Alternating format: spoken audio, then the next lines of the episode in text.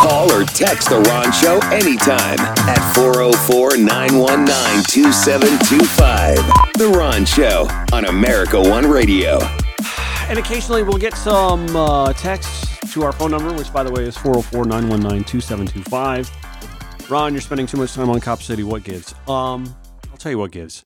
What, what gives is that we, we've had a loss of life and, and could have had more. We could have lost an officer, uh, a Georgia State patrolman, whose job it is to patrol our streets and highways and interstates and not be involved in a skirmish between environmentalist activists and a city hell bent on building a massive, the world's would be the world's largest police training facility in urban warfare. Uh, yeah. So I don't think I've spent enough time on that, and that's why uh, I, have decided. You know what? I've I've I've I've put out the the welcome mat.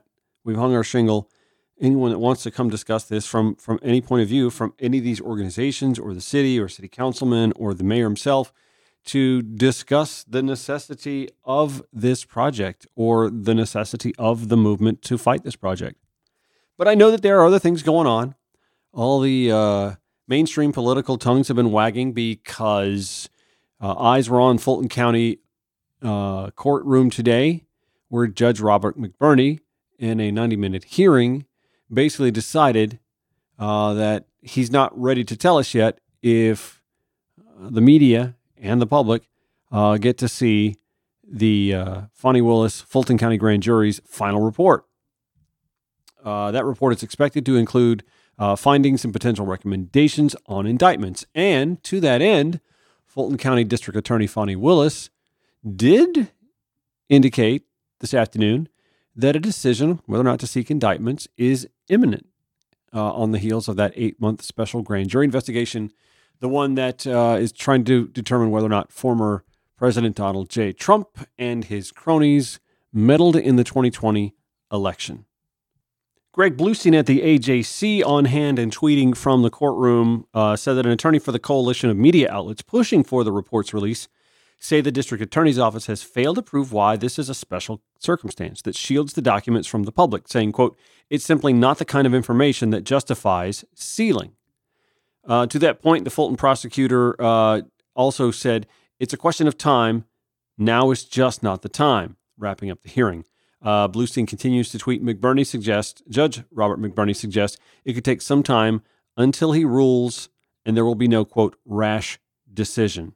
Legal analyst Norm Eisen from CNN tweets Having done argued in court more times than I can count, I would have started here. We agree with the idea that the report should be released. We're just asking for some slight time modifications. That's a much easier position to defend now, listen, I get it from the left. There are folks who are just palpably frustrated by the sluggish pace of this.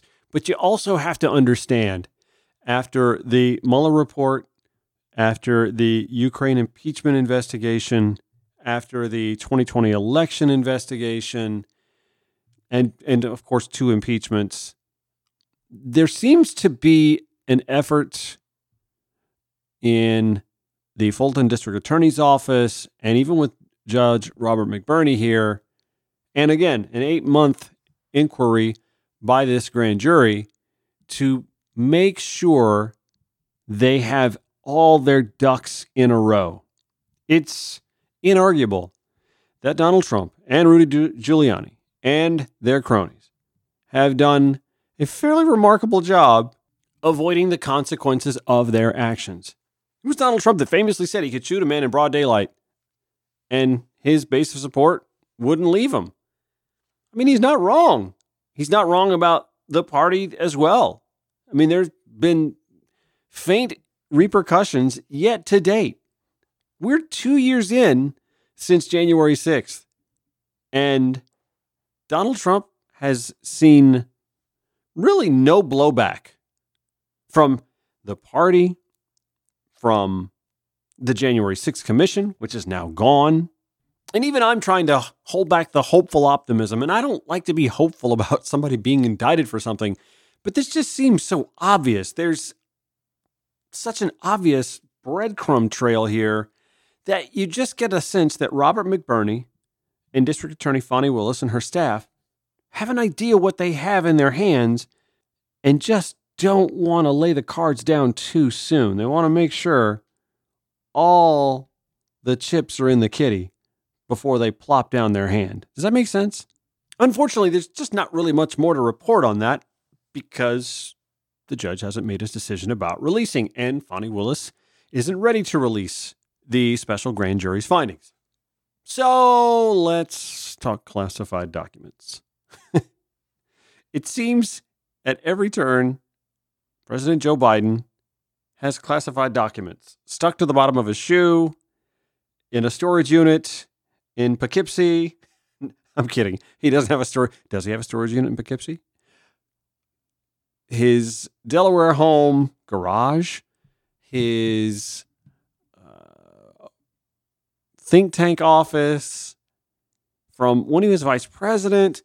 And now we learn today that, oh, by the way, former Vice President Mike Pence uh, also had some classified documents on him or in his possession or on some property that he owns or something like that. His his attorneys did the exact same thing Joe Biden's attorneys did and said, um, hey, yeah, we've found some classified documents in our files here and we're we're coming out we're coming out into the light of day. Hands up. We're, we're showing that we, we, we didn't know we had this but we have this and please go easy on us.